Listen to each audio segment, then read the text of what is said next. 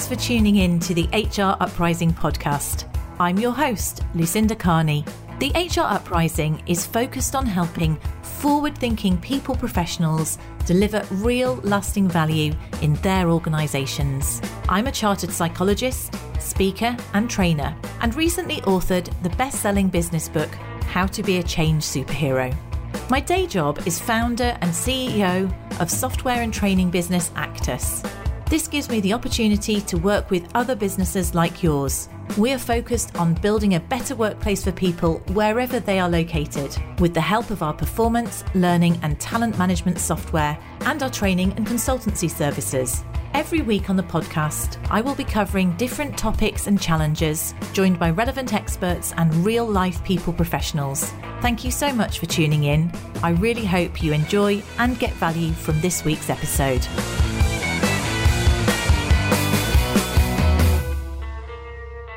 Hello, and welcome to this week's HR Uprising podcast. And I'm very grateful to Lindsey Caplan, who's coming to me all the way from the west coast of, the, of America, um, up very early for me on a Monday morning. Um, Lindsey uh, runs her own business, The Gathering Effect, and she is well, a very interesting background. I'll get you to explain a little bit in the background. You are, uh, you know, an organizational psychologist, so we share that. But you're a script writer, is that correct? Before, and so what we're going to talk about today, as your business name suggests, the gathering effect, is really how, um, if we are having gatherings, and I thought this is particularly per- pertinent as we're starting to open up, hopefully, and see each other more face to face how we make sure that they have maximum impact. So I think that's what you're about is to help us make sure that the when we do go go to all that effort of getting together, make sure that we get value out of them. So Lindsey, over to you. Do you want to introduce a little bit about your background and what you do? Sure, Lucinda, and thanks for having me. Uh, nice to see you. Uh, my name is Lindsey, and I'm a, a, screenwriter turned organizational psychologist. And what I do is I help companies script their change efforts for the effect that they want. So yes, my my my master's degree is in organizational psychology, but a long time ago I started my career in Hollywood as a comedy writer. I was interested in developing characters on a page and realized I wanted to develop people in real life and then develop organizations. But I used some of those very same observation and empathy and sort of storytelling skills to help people script how they bring change to people so that it sticks.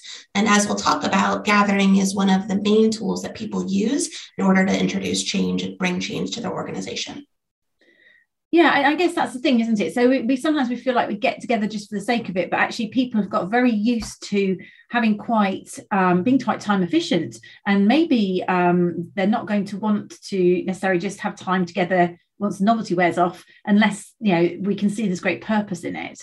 So how how do we or is there a planning is there a sort of structure that we need to go through if we want to maximize the value from these gatherings Sure. And as you said, I think if the pandemic taught us anything, it's that we now have a higher bar for gathering. We want to gather, but we want it to be worth our time, whether it's in person or virtual. So let me just back up for a moment and give us a definition. So I define gathering as matching a message with a moment to create an effect.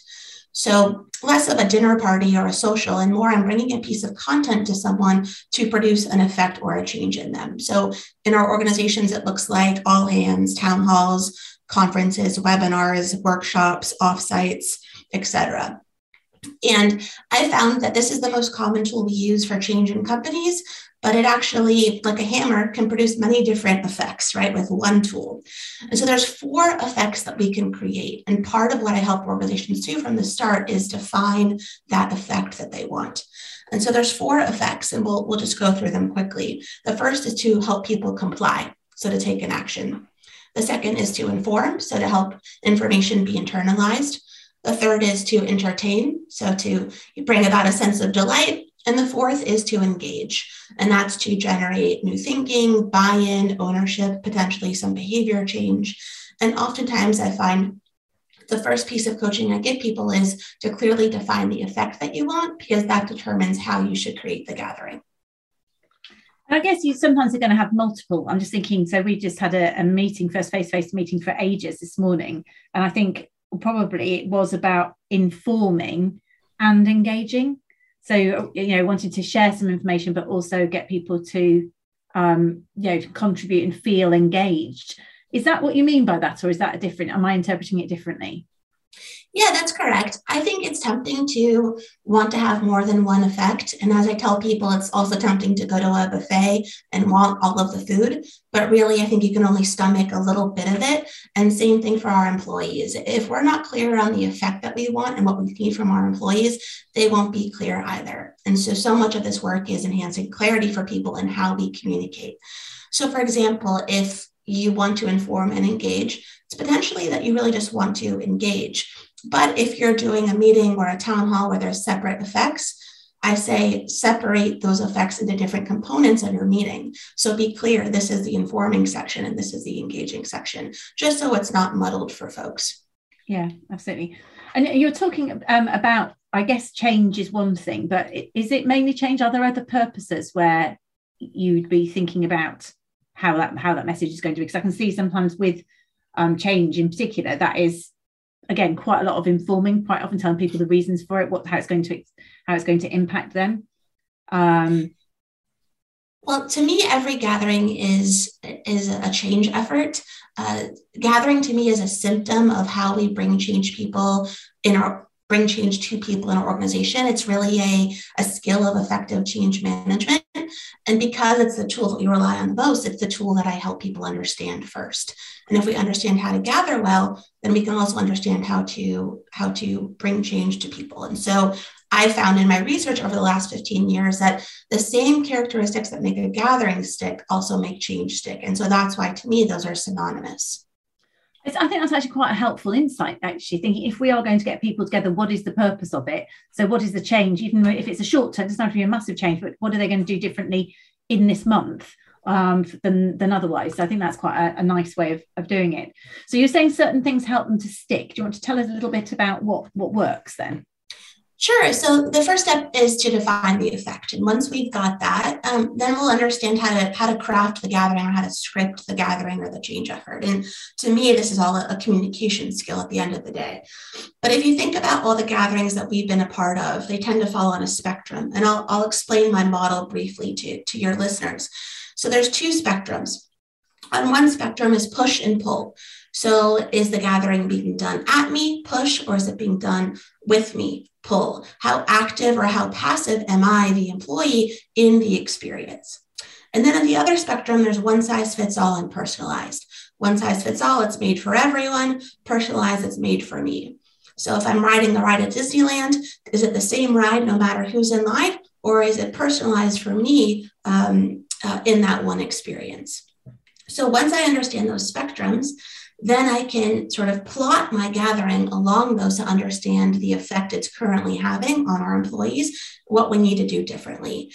And oftentimes I found that um, people think that their gathering is pull and personalized, which is what leads to engagement. But really, it's being received as push and one size fits all, which leads to compliance. And so, the, the key coaching I give people, whether it's HR leaders or business leaders, is how to adjust their gathering along those spectrums to get the different effect that they want.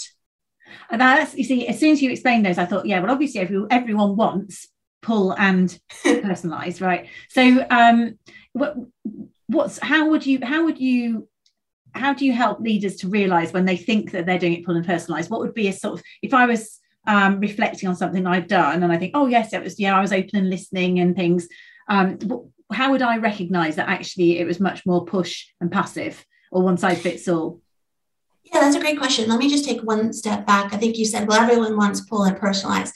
I think that that may be true, but oftentimes that can lead to change fatigue in our companies because not every change effort needs engagement. So, for example, if I'm rolling out a new performance management system or a new HRIS, I don't really need people to have buy in and ownership. I just need them to comply and to put their information in a system, right? So, yeah that's why defining the effect is so important so that we can save save the gathering effort save um, save the, the time and resources and energy for the, the change efforts that really require engagement. So just wanted to clarify. And actually, that's a very valid point. We always feel like we've got to engage on everything and then it takes forever, doesn't it, to achieve anything as well if it's everything done by committee.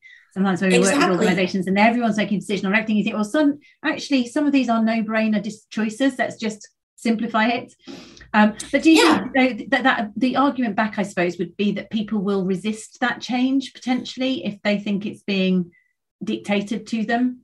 Do you, yeah. how do you get around that? You know, we know as effective change leaders that um, ownership leads to commitment, involvement leads towards commitment, which is one of the tenets of a pull and personalized gathering. But again, not every change requires that sort of engaged level. You know, I found again through my work with clients that oftentimes employees just want to be told what to do. They just really want that clarity. And sometimes that compliance or informing is truly enough. And if we leave it too, too sort of open and opaque, people don't know what's expected of them, and then they might get even more frustrated. Yeah. So um, I think that's that's an interesting point, but also the culture that we're in may dictate what's possible. So, for example, I worked with a company recently who wanted to launch their new values. And though they really wanted engagement, the culture itself could really only handle compliance because that was where the culture was at. So, you know, yes, we want engagement there, but there are certain forces that keep us from getting there. And sometimes just taking one step forward is enough. Your question around if we are if we are receiving or getting pushed in one size fits all, how do we know that how do we know that it's not it's not engaging? Yeah. So one mistake I often see is that people confuse reaction with results. So if we are, you know, finishing a gathering and we see people are clapping or they say that was great, um, it doesn't mean too much because those smile sheets actually don't tell us if anything's going to be different afterwards. They just tell us sort of the initial reaction. yeah, so, happy it's over. exactly. Yeah. Um, so one thing I looked, uh, I have people look for is how active or how passive are people in the experience so if if folks are not participating if they're not engaging um, if they're falling asleep if they're not contributing in the chat they don't have questions they don't have follow-up i think that's a key signifier. Um, but you know oftentimes part of the challenge is that leaders don't really realize that the way in which we bring change to people actually affects the experience much more than just what we share. Yeah. So, um, so I, I think that's, some really useful thoughts there in terms of sometimes think about the culture as if it's a compliance. Are they actually? It's all very well wanting people to engage, but if they don't really, you know, being realistic about the level of engagement you might do. Um, also thinking about levels of energy and when it's needed to be push or pull because you can't do everything through pull um, or personalize. It's not practical. Sometimes actually one size fits all and get on and focus your energy where to go. Um, back on the thing then about if I'm other giveaways where someone a leader thinks that they are pulling, but actually they're not really there isn't, I don't know whether it's that trust. People think, you know, they might ask a question, but no one responds. Is that about engagement or the fact that they don't think there's any point? Or is that a cultural thing? Is there anything that you'd point to there that people could could do? Yeah. Yeah. I think if if people are asking questions and they're not getting responses, there's various reasons for that. One, yes, it might be trust and safety to people don't feel comfortable to respond. That's certainly an indication. When I'm being asked to watch a gathering or coach people, I'm looking for three specific things. And I think this is this hopefully will help your listeners. I'm looking for framing. So I'm looking how we use our language to get buy-in. So for example, if I'm asking for questions and I say, any questions and I sort of just leave it there directly. That's a lot uh, different framing than saying, uh, last week we heard some wonderful questions about X and Y. You know, what questions do we have? I'd love to hear from five different people. That's a much different way to engage people and actually signal that you want their questions. So I'm looking for framing. I'm also looking for space. So, not the physical space in the gathering, but actually how we help people absorb or retain information. So, if I'm a leader and I'm just going through my slide deck as fast as possible, stuffing it with information, not giving people time to absorb it or retain it or debrief, that's probably a signal that they're not going to remember it or retain it because it's just so full cognitively that we can't absorb it. And then finally, I'm looking for structure, how we set expectations, how we get people from A to B. And I find, as an example, very few gatherings actually start by clarifying what we're going to walk away with. So there, there are signals to me of when it's very push, but underneath all of this, Lucinda, I believe reveals our mindset about change and our mindset about our employees. So, for example, if I believe as a leader that my job is to give people the answer, that they need me, that I'm the hero, I will approach change very differently. My default probably will be push and one size fits all. However, if I believe that my employees are smart and capable and whole and they don't need me and they can figure out the answer and they are capable, I will approach change very differently, often pull and, and personalized. And that affects as well how I how I gather people and how I lead change. So underneath all of this, I believe reveals our mindset, which may hold us back from the behaviors that actually lead to engagement. So something about our sort of our intent and our sort of commitment and whether we're faking it or whether we truly want to get the message over, with that sincerity or authenticity exactly. to come through. Um, exactly. And I thought also the point about thinking about whether what people are going to walk away with, I think that's quite um, a good point too. That whole sort of begin with the end in mind type adage, isn't it? But quite often do we have meetings but don't necessarily think exactly what we want to goes back to what is the change what is the actual output exactly. of us spending that time together and from my screenwriting background, you know, you wouldn't start writing a movie unless you knew how it was going to end. So, what do you want the character to know or do or feel by the end of this? And then, what do we have to write or create in order for that to happen? You know, that's the scripting. Uh, Is that what happens genuinely? It's, it's funny, just a random aside. Um, my my daughter started rewatching Lost and I don't know if anyone's ever what I remember the first series of Lost, they thought it was brilliant, but I'm quite, I do feel like they didn't really know what was going to happen at the end because it completely loses it in the middle. I don't know if that's a Hollywood fact or not, but do, do you, is that what happens when you're script writing? You do genuinely know kind of, I mean, because there must be a bit about you don't know how many seasons it's going to go for and stuff like that, but. Yes, correct. When I was a comedy writer, you know, in the writer's room, you would break what's called break the whole season. So you would know what where you want the characters to get to the end. And then you would design the whole season with that arc in mind. So, yes, I think you need to have some semblance of where you want it to end up, but the details are what you figure out along the way. Season, but it's season by season mainly. Yeah, because so much of this work is about motivation. So, whether it's a character or an employee. And so, if you know what people care about, what they want, what they need, then you write it or script it with that in mind. So, you know, that's some, some of the connection there um, in terms of really understanding people is key. So one thing then, staying with your background and the the um, your script writing and the fact you talked about your four types of um, sort of reasons to engage: comply, inform, entertain, entertain, and engage. Sorry, entertain. Does what part does that have to play in the business world? Do you see it has any part, or if so, how could we do more of it? Yeah, that's a really good question. I think that oftentimes people confuse entertainment and engagement. So, you know, we'll have a DJ at our town hall where we'll have a guest speaker that's super exciting and a big name. And those are useful for sure and definitely play an important part. However, they may not help the gathering stick or lead to any sort of meaningful change in the employee. And oftentimes we wonder why. The key difference between entertainment and engagement is emotional involvement. So if I don't feel anything or I don't feel connected to the content, uh, it's it's going to have a short shelf life. So oftentimes, what I help people do is really up that personalization, which is another word for emotional involvement, to get people to feel more connected. And and let me just say, the thesis of all of this work, of all of my work, is that we don't change because of content. We change because of our connection to the content. And so I'm my role is to help people connect more to this and to each other so that the change that we want really sticks. So I, I guess then what I would take from that is that um, entertainment isn't necessary from a business point of view. It is unless it kind of steps through to engagement. It almost feels like you entertain you want to take it deeper than entertainment make it less superficial you need to be engaging too but i suppose that's the case for all of those in, in many ways. Same with compliance. That doesn't last for, that's not long-term change. Telling people something informing isn't long-term change really engage is the only one that is going to get a long-term benefit i would have thought. Right. That's right. Yeah okay so that's um, so that's helpful so always thinking about what the purpose is of it what you want people to actually walk away with. Think about how you can engage where it's appropriate because because obviously again that goes back to i guess engaging means you are pulling you are getting people to talk back to you. Um, it might be a bit more personalized.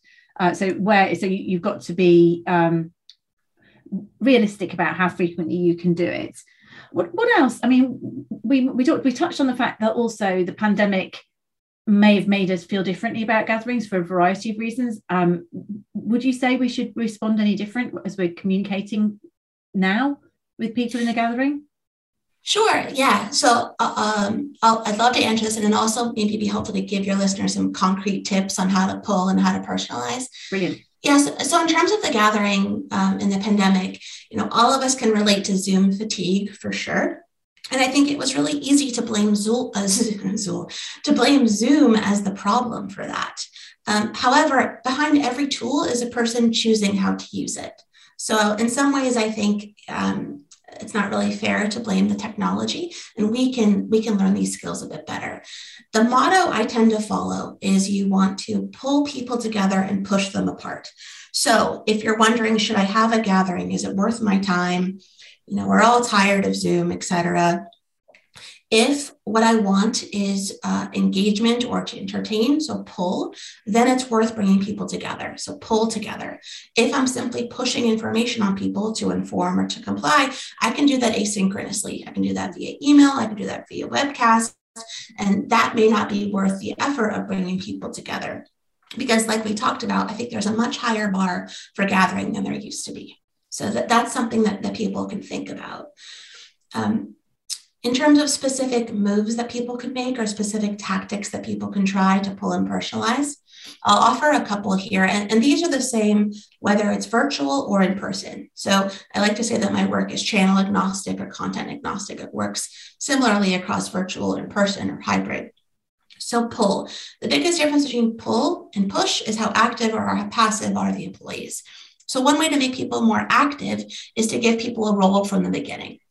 So, for example, you may put something on the screen before people start that says, Hey, as we go along today, think about your answer to this question, or think about what you know about this topic already. Or, you know, up their status and ask for feedback as you go. So, show people something unfinished, tell them that you want their thinking, because that makes people feel seen and that they're important and relevant to the gathering.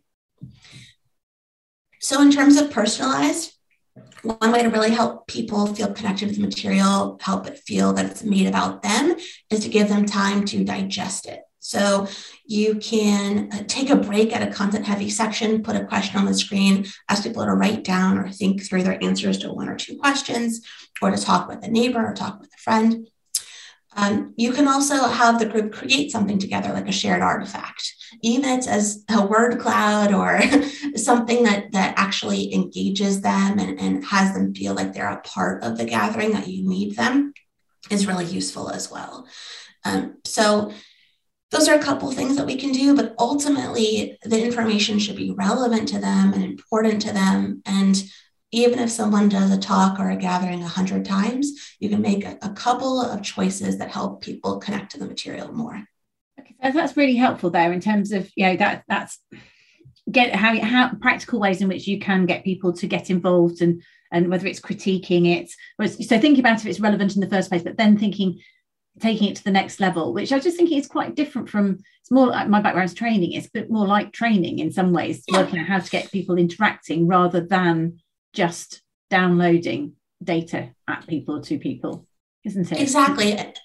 And sorry, my background is learning and development as well. That's where I spend most of my time. So I do bring an adult learning um, bent to this. And the whole intent is to bring the information closer to people so it's relevant and applicable and personal um, versus just this sort of one way information dump, which we know uh, doesn't tend to tend to work and doesn't tend to stick.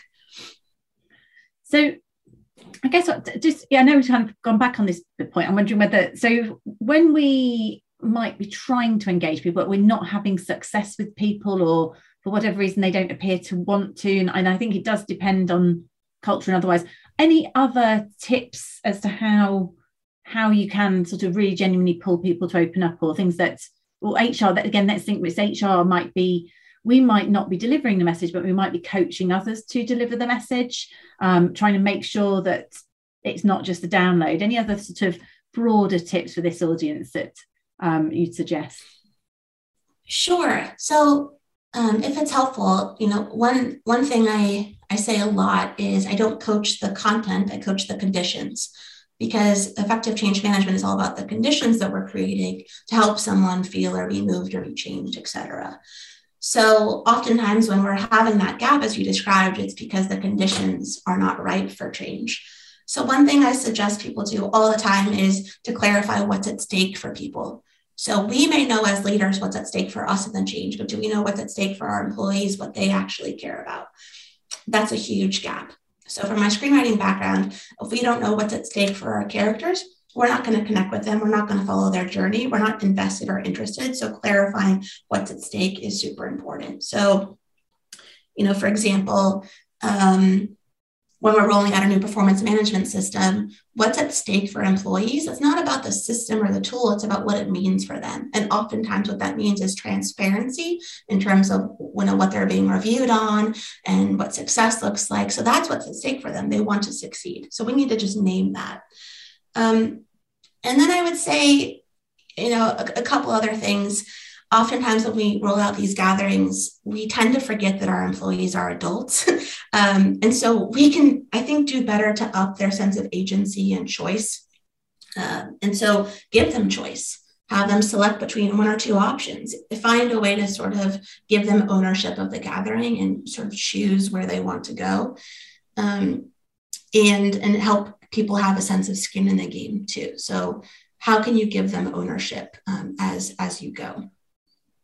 Yeah, I think that's that. I mean, that's what we need more and more, don't we, in terms of this as well? The whole sort of with a hybrid workplace, you need people to take ownership to be able to drive things forward um, and and to be part of the part of the journey, even co-creating it with you. Um, so I suppose you can and engaging them maybe to deliver some of the message or help reword some of the message.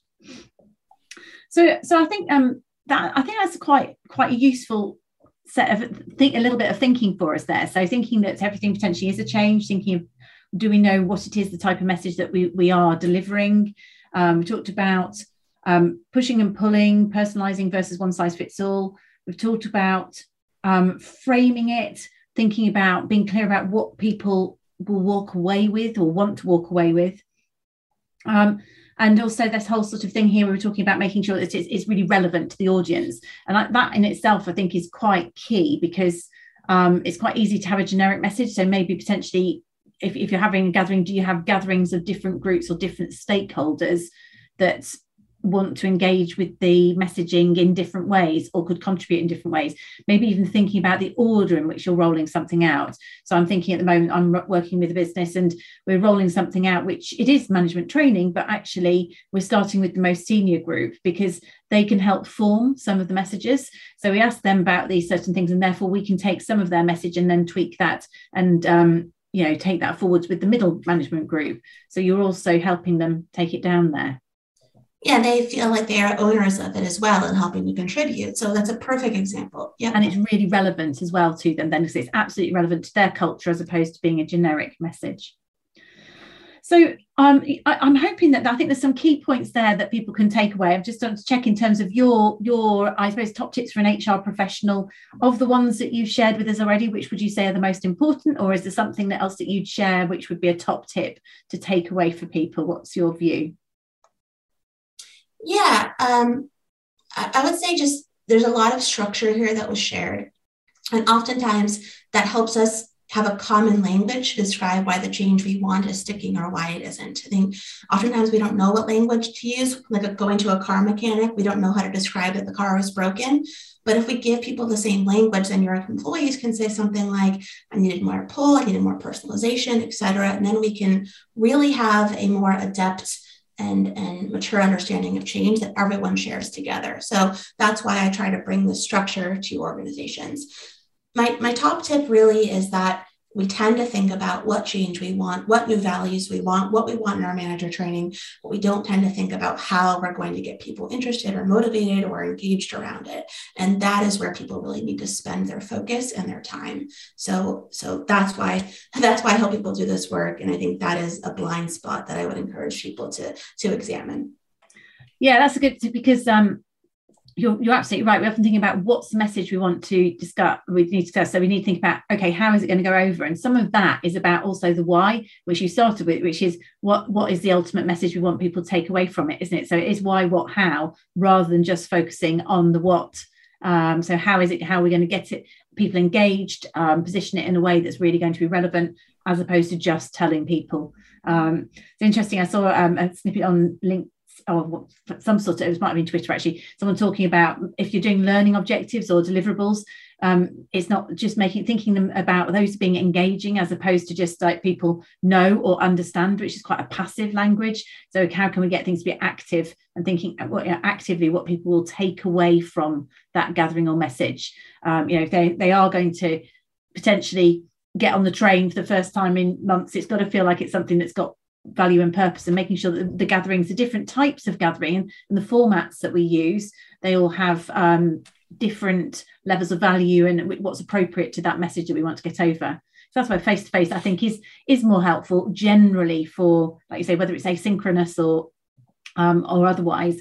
You know, certain things where you can have that to and fro chatting or conversing is is different. Whereas Zoom can be, or any other Teams, whatever it is, can be an incredibly effective way of communicating, but you get slightly different pros and cons from it. So it's choosing yeah. the best one. And in terms of the objectives, and this is another great example that you're giving, you share learning objectives and then say, hey, do you see anything here that's missing? Is there anything that we haven't discussed that you would like me to add? And that immediately gives people a sense of involvement, gives them yeah. choice, ownership, etc. So again, it's not changing the content considerably or redoing it every single time you have a gathering. That's not what I'm suggesting. It's just these small choices that help people feel seen and recognized and heard and therefore connected. Yeah, that's a good one. Again, I do do that on a webinar. I say, what do people, what, what what's interested somebody about that webinar title? You know, what is it they hope to get out of it? Um, and therefore, you can just adjust. You can just subtly adjust what you're covering or the angle which you're covering it, and make it so much more relevant for people. Especially if people have signed up on purpose, they have a reason to attend. So yeah. unearth that, figure out what it is because they want yeah. to tell you. Yeah, yeah, great. Lindsey, thank you so much. It's been great um, speaking with you at this morning. So thank you so much for joining. If people want to get hold of you or um, link in with you, how would they find you? Sure. Um, my website is gatheringeffect.com. You can also find me at lindseycaplan.com, and I would love to connect. And, and thank you so much, Lucinda. This has been wonderful. Brilliant. Thank you for joining, Lindsey. I really hope you found this week's episode useful and enjoyable. If you did, perhaps you could recommend us to a friend or colleague, or give us a review on your platform of choice. It really helps new listeners to find us. Now, you can access links to any of the information mentioned in this show via the website www.hruprising.com. Further free resources are also available at www.actus.co.uk. There you can also find out more about our software and training solutions. Finally, why not join our LinkedIn group, The HR Uprising, to share ideas and collaborate with other like minded people professionals? Thank you for listening to the HR Uprising podcast.